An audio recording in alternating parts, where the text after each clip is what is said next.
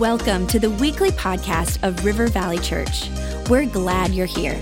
Our heart is to lead people to Jesus and launch them into their God given purpose. So we pray you would encounter God in a fresh, new way today. To learn more about our church, visit rivervalley.org. Now, let's tune in to this week's message.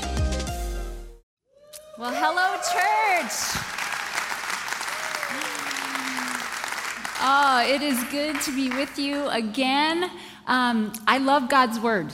I hope you do too. And so I am loving the series that we're doing on anchor verses. And let me tell you, the reason that I'm up here this weekend is because uh, I happened to be in the sermon planning meeting. And there was a bunch of us sitting around the table, and we were going through the different weeks and the different verses. And they're like, you know, there's just some we're not going to have time for. We're going to have to cut some of these. And like, I think we're going to have to cut Philippians 4. And they kind of went on. And I'm like, no! Philippians 4, there's no, you can't cut Philippians 4. Like, those are my verses. Like, they, they got me through. And they're all like, well, I guess we know who's preaching then. So Note to self. if you're ever in a sermon planning meeting, don't open your mouth unless you want to preach.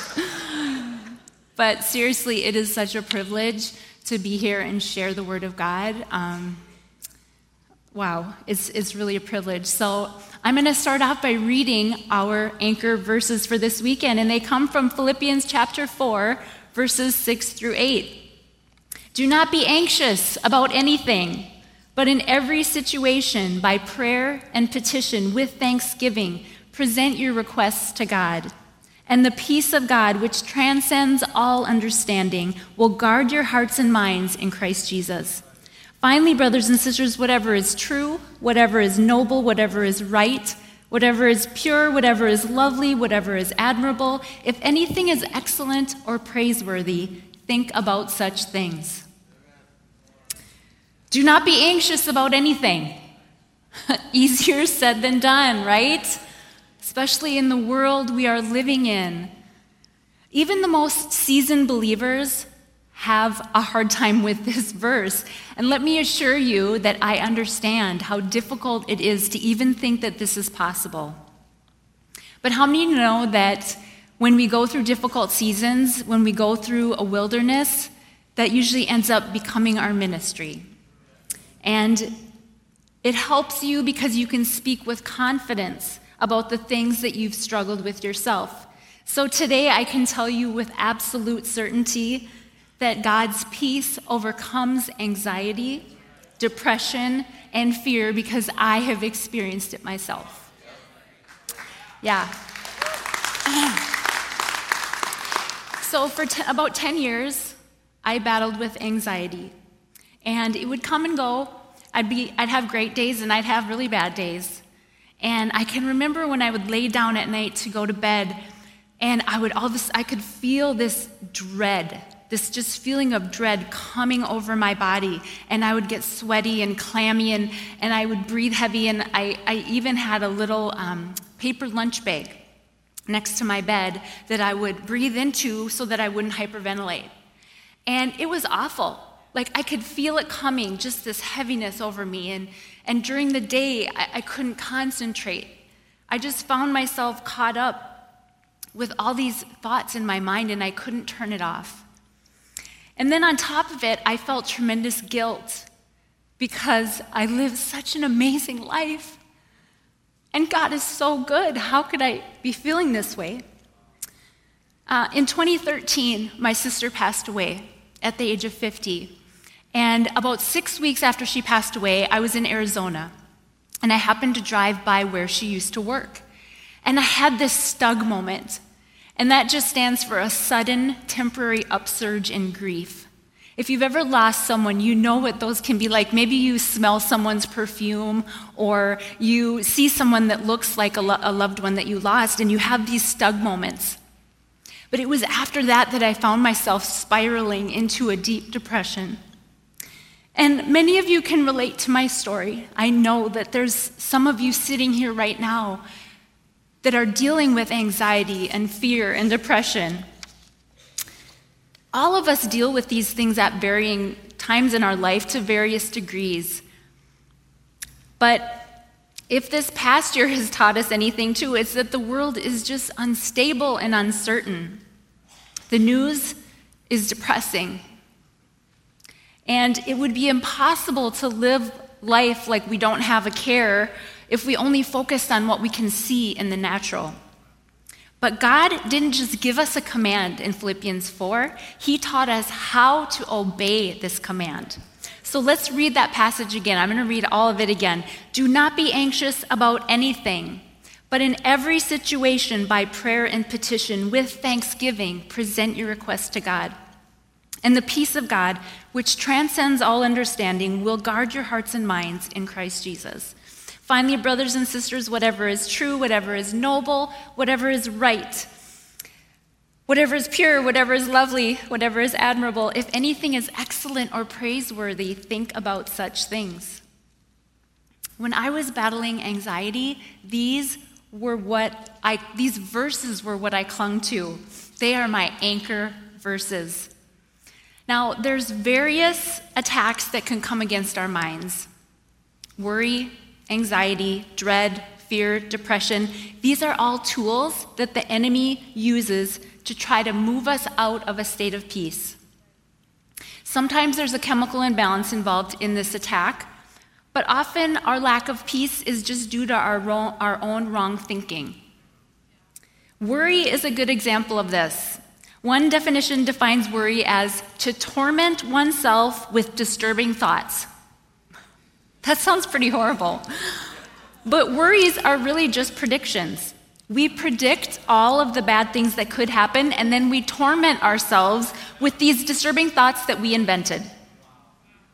But do you know that most of what we worry about never actually happens? One study found that 85% of what people worried about didn't happen. And of the 15%, that did happen, 79% of those people said, I handled it way better than I thought I would. So, really, 97% of what we worry about never amounts to anything. We are tormenting ourselves with disturbing thoughts about events that will likely never take place. Mark Twain said, I am an old man and I have known a great many, many troubles, but most of them never happened. Our enemy spends so much time and so much effort trying to keep us from living in a place of peace. When the enemy attacked me with anxiety, it was his attempt to marginalize me. He wanted me sidelined. He wanted me so caught up in myself and how miserable I was feeling that I would be ineffective for the kingdom. He didn't want me leading our women. He didn't want me telling women that they have an amazing potential and that God loves them and values them. He didn't want us having a sparkle conference where thousands of women would be challenged and brought to salvation. He was trying to sideline me because that's the secret the devil doesn't want you to know is that he can't manage a child of God who remains in peace. Peace is powerful and we have to learn to live in it every day. Now, Paul, who wrote these verses in Philippians, didn't say, don't worry and be anxious, and then just leave it, leave it for us to figure out. He went on to tell us what to do. So let's look at verse 6. Do not be anxious about anything, but in every situation, by prayer and petition with thanksgiving, present your request to God. So the first thing we have to do is pray. We need to pray about everything. I don't care how big it is, how small it is. We need to pray about it. And when we go through situations that are stressful, we find ourselves praying more, right? I'm sure you're like me that when things are going great, we're not as needy to our Heavenly Father, but when they're not, we pray more. And when I was dealing with my anxiety, I was in a constant state of prayer. I needed him every second. I remember there was a song, um, KTIS, there was like a remake of that song, I Need Thee Every Hour. And I'd be, no, I need thee every second, like every breath. Hour, that's way too long. I remember just being desperate. But the kind of prayer that Paul is talking about here is an exchange. We trade worry for prayer. In prayer, we give what worries us to God so we don't have to think about it anymore. And if God has the problem, we have nothing left to be anxious about. I found that in order for my prayers to effectively keep me from worrying, I had to know God well. If I don't know Him well, I won't fully trust Him with my problem. And if I don't trust Him, then I'll keep worrying about it. And I think that's where a lot of people get caught up in this. They, they give their problems to God, but then they take it right back because they don't know Him, they don't trust Him. Paul said in 2 Timothy 1:12, "I know whom I have believed and am persuaded that he is able to keep what I have committed to him until that day." Paul could fully entrust his situation to God because he was absolutely sure that God was who he says he is. My experience is that the better I knew him, the more I trusted him. And the more I trusted him, the more peace I experienced. How can we quit worrying if we don't know the character of God? How can we trust him if we don't have a relationship with him? We have to know God. And to get to know Him, we need to spend time with Him. We read His Word. We celebrate Him in praise and worship. And we talk to Him just like He's a friend because that's what He is. He's with us every second of the day. Then, when we know Him, we can make that exchange that Paul's talking about, where we give our troubles to Him in prayer because we're persuaded that He will keep what we commit to Him. The second thing Paul told us to do is to be thankful. We are to pray our prayer with thanksgiving. Prayer with thankfulness is an anxiety crusher. I love that. Prayer with thankfulness is an anxiety crusher. Remembering what he's already done puts us in the mindset of believing that he will do it again. Gratitude leads to faith. It reminds us that God is good, that He is faithful, and His promises are true. Colossians 3:15 says, "And let the peace that comes from Christ rule in your hearts. For as members of one body, you are called to live in peace and always be thankful." There it is again. Peace is tied to being thankful. In my trial with anxiety, it helped me so much to remember that God has already been so faithful to me. I had so much to be thankful for, and I would write down those blessings. It helps to write them down and actually see them. When I remembered how good He was, I was better able to trust Him with that situation that I was in. John Wesley said, Thanksgiving is the surest evidence of a soul free from anxiety.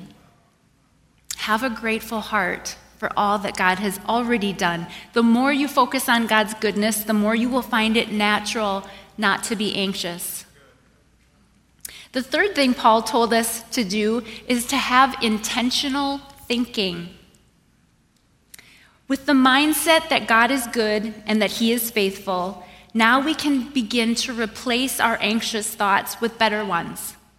The enemy is attempting to derail us when we use our own wrong thinking. And if he can get us thinking wrong, then he's in a better position to pull us out of that position of peace. And our thoughts are an area of vulnerability for us and an area that we have to protect. So let's return to our passage and focus on verse 8, where Paul tells us how to think. He says to think about things that are true, noble, right, pure, lovely, and admirable. He said to focus on things that are excellent and praiseworthy. Think about all the thoughts you have in a day. Do they fit into that list? Gossip, doubts, negativity, envy, jealousy, all the things, they don't fit into those categories. And it's never that you'll it's not that you'll never have a bad thought cross your mind or you won't be in situations that you you have to deal with, but if we fix our mind on those thoughts, like like Paul says, we'll be able to overcome those situations. Now, other translations say that we are to meditate on these ways of thinking. The Amplified Bible says, Think on and weigh and take account of these things, fix your mind on them. It's the thoughts that you dwell on that will either help you or immensely get you in all kinds of trouble. It's the ones you dwell on. Of course, we're going to always have, Satan throws those negative thoughts in there, those fearful thoughts. You don't have to dwell on them. We have a choice in that. We need to, a, another way to think about meditating or um, fixing our thoughts is you pound it in or drill it in. We need it to get in there. And following this one principle could save us countless hours of needless worry, anxiety, and fear because so much of the information that we take in on a daily basis isn't even true, let alone passing the test. Much of what we hear in the news isn't true, it's not lovely, it's not admirable. Our, our, our enemy is the father of lies. He loves to whisper lies, hoping that we'll fix our attention on them. And we can't allow him to distract us in this way. Do you know that we can never stop in our own strength? Just saying, you know what, I'm not going to think bad, I'm not going to think bad, I'm not going to think bad. Um, I can do this, I can do this, I will not worry, I will not worry. That, that doesn't help. What we need to do is fill our minds so full of the right kinds of thoughts, the thoughts on Paul's list, so there's no room for worry or fear or doubt. Isaiah 26, 3, I love this verse. You will keep him in perfect peace, whose mind is stayed on you because he trusts in you. We have to keep our minds stayed or focused on God. Again, this is a choice. I remember those feelings of dread coming over me at night, and now I think, why did I let that happen? I, I remember them coming and just being like, oh, here they come. I'm not going to be able to sleep. This is horrible. No, we don't have to let them in. No matter what you're worried or anxious about, the Word of God addresses it.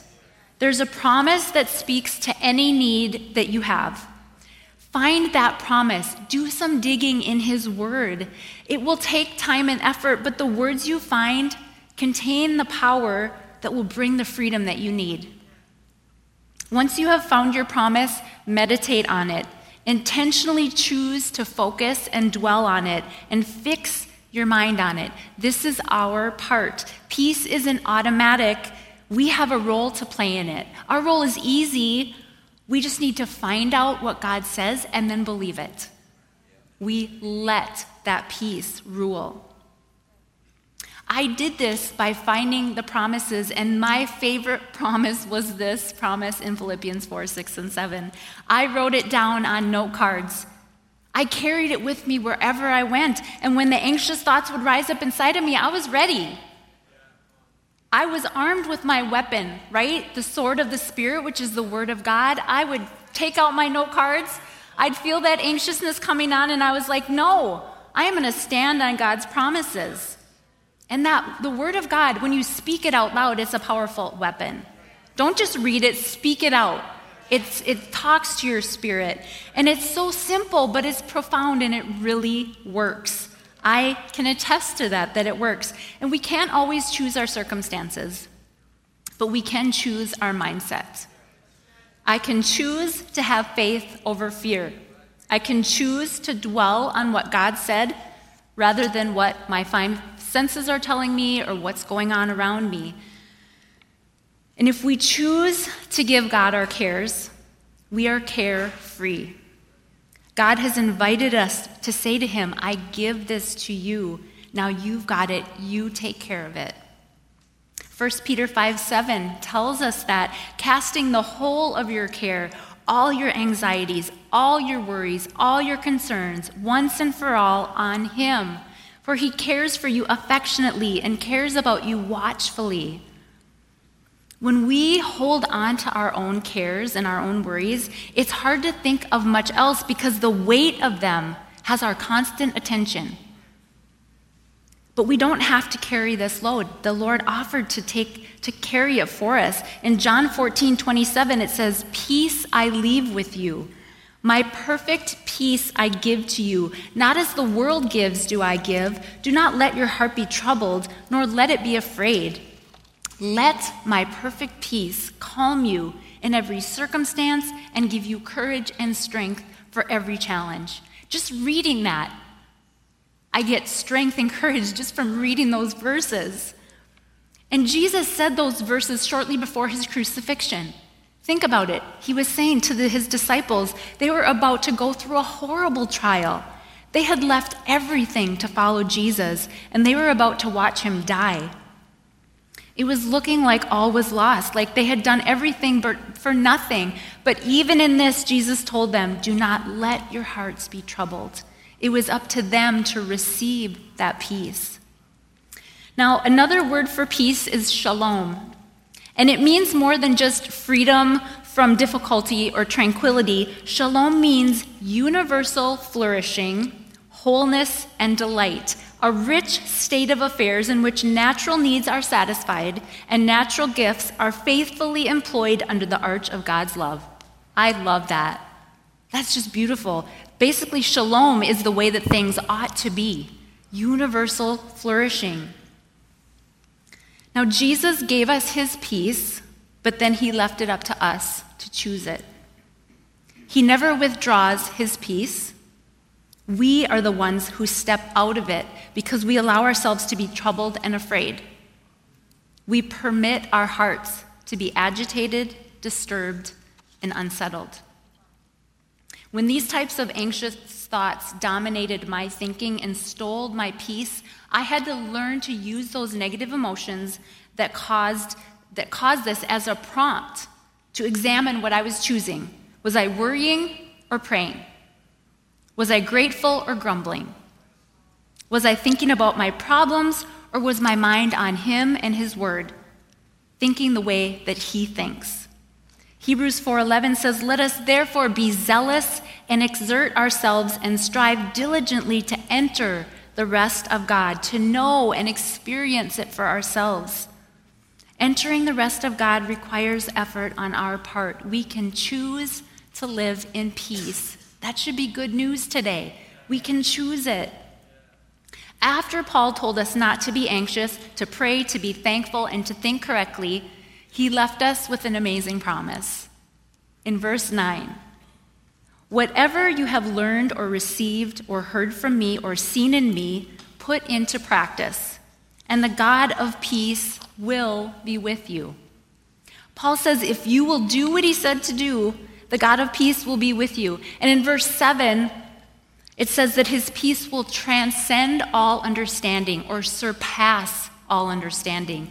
Surpass means to hold above, or to rise above, or to be superior. God's peace is superior to all understanding. We can have peace when it doesn't make sense to have peace. He also said that peace will guard our hearts and our minds in Christ Jesus. And guard is a military term. Philippi was a military city, so they would understand this term, guard, and it means to keep or protect. God's peace will keep and protect our hearts and minds. That verse was what I clung to. God's peace will keep our hearts and minds as a promise. And when I was in my darkest moments, some days I didn't know if I wanted to live. And I know there's people out there that feel that way. And I know that God allowed me to go through this so that I can empathize with you and know the darkness of depression. It's so dark. The enemy was telling me lies that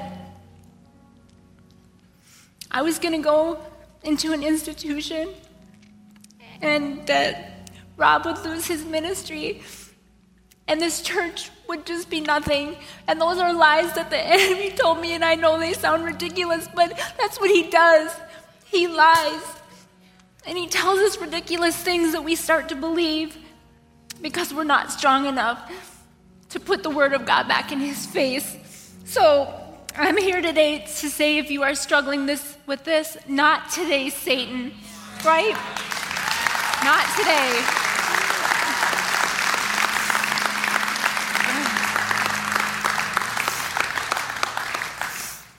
I knew I was going to need these. the enemy is such a punk. Oh. Oh.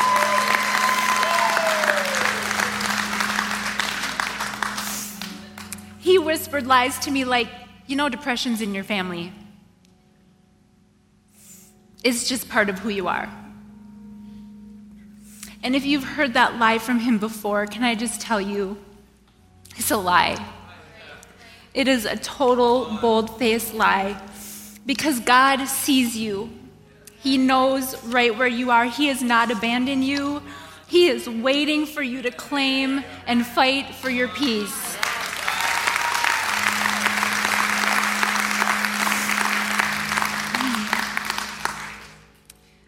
life is too short to live miserable. You know what? Do whatever you need to do. Go visit your doctor. Go to a Christian counselor. Talk about it. Reach out to your friends. I, that's the best thing that you can do. When I was going through my depression, I sent texts out to my friends in ministry and said, please pray for me. The enemy wants you to suffer in silence. He wants you to feel like you're the only one going through what you're going through. So I'm here to tell you you're not the only one. Talk about it, reach out, get help. God has such great plans for you. And I just want to encourage you with that today. I am now walking daily in the peace of God. He has healed my mind. I am so thankful. You know, it didn't happen overnight, it's a process. I had to learn to trade my anxiety for His peace. And you can learn it too. So let me leave you with this worry about nothing. Instead, pray, pray, pray for everything with thanksgiving. Then God's peace will guard and surround you in ways that you'll never understand. It's a promise. He will do it for you like He did it for me. Oh, Father, thank you so much. Thank you for your peace, God. Lord, I thank you for healing my mind, and I pray right now, God, that this is going to just begin a process of healing, God, over our church. I just pray that people that are struggling with anxiety and depression, God, they are going to be free. They're going to trade their anxiety in for peace, God. They're going to fight for their peace. They're going to do whatever they need to do God, to get help, to reach out, Lord, because you love them so much. You don't want them to stay where they're at, God. So help us all to trade our worries for your peace. In Jesus' name I pray. Amen. Amen.